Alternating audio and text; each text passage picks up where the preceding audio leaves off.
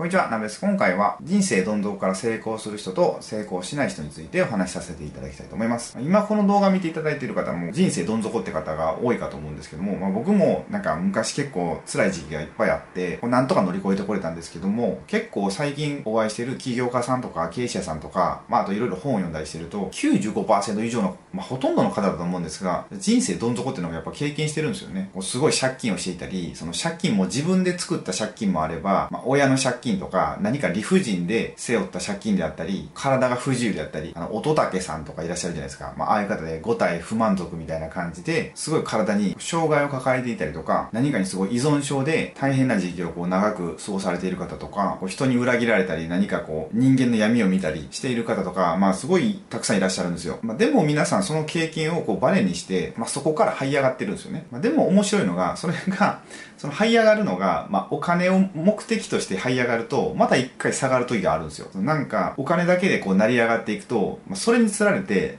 お金目当てとか、こう人脈目当ての人がバーッと集まってきて、結局また人間を信用できなくなって、まだズンってこう落ちるみたいな。それで最終的に何のために生きてるんだろうみたいなとこに行き着いて、最後はその方の志に目覚めるってパターンが結構こう見てると多いですね。まあ、僕のなんかこう人生どん底って時も、まあ、お金ないし、お金ないっていうか借金であるし、健康な体はないし、まあ闘病したりしてたんで、まああと信頼してた友達が去ってしまったりとか、で人間不信になったり、まあなんかいろいろあったんですよ。この時は本当にね、まあ当時の彼女に支えてもらったんですよね。まあ今の妻なんですけど、それでそんなまあどん底の中で、まあ、とりあえずもう付き合ってまあ3年とか経ったんで、そろそろ結婚だなって時期だったんで、まあなんとかお金が欲しかったんですよ。だから、ね、必死に働いて、まあなんとか独立できて今に至るってことなんですよね。で、今回のこのテーマの人生どん底から成功する人っていう話なんですけど、今周りでこうお世話になっている起業家さんってほとんどまあネットで仕事されてる方が多いんですよ。すごい思うのが、全員面白いストーリーを持ってるなっていうところなんですよね。なんかね、話聞いてると、すごいね、山あり谷ありで、この物語に濃淡がすごいんですよ。こうハリウッド映画みたいな感じですね。なんかハリウッド映画ってすごいはっきりしてるじゃないですか。はじめ日常から始まって、なんか強い敵がバーって現れて、で、一回凹むけど、なんとかリベンジして勝ってハッピーエンドみたいな。そういった人生を送られてる方多くて、すごい聞いてると楽しいんですよね。逆に山もなく谷もなくっていう人生だと、なんかこう、ちょっと薄っぺらく感じてしまうと思うんですよね。ねまあ、多分ね、こう薄っぺらく感じるっていうのも、その人生の見方だと思うんですよ。こんなことなんか人に言っても大したことないし、みたいなことが結構大したことあったりするんで、だからなんかね、薄っぺらく感じてしまうのかなと思うんですけど、まあ、とりあえずね、皆さんすごい面白いんですよね、話聞いてると。だからね、なんかいろんな方の人生の話聞いてると、そのすごい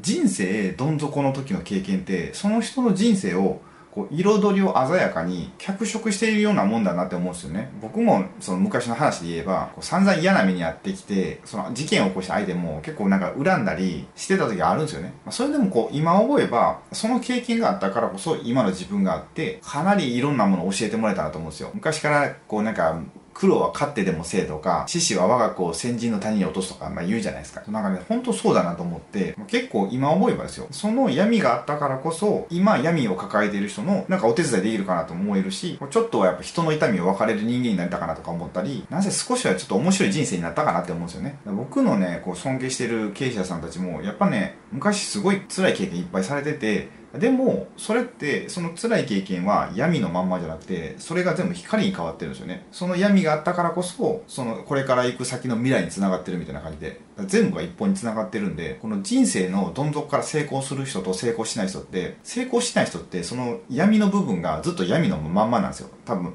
あいつのせいやこいつのせいやみたいで。全然その過去にとらわれてるみたいな感じだと思うんですけど、成功する人ってその過去の闇が全部光に変わっていくような、そういう生き方をしている人だと思うので、もし今この動画を見ていただいている方で、もう人生どん底だっていう方いらっしゃったら、これはあくまでこの先の未来でこう大ジャンプするために、今一旦しゃがんでる時だと。やっぱりジャンプする前ですごいしゃがまないとダメじゃないですか。そのしゃがんでる時であって、まこれから飛躍すると、そういう時期だと捉えてもらえればいいんじゃないかと思います。ということで今回は成功する人成功しない人についてお話しさせていただきましたが今後も見ていただいた方の人生が軽く明るく前向きになるような動画をアップしていくのでよろしければチャンネル登録をお願いいたします。あと今回の動画がお役に立てていただければグッドボタンを押していただきたいのとご意見やご質問がありましたらまたコメント欄へお願いいたします。それでは最後までご視聴いただきありがとうございました。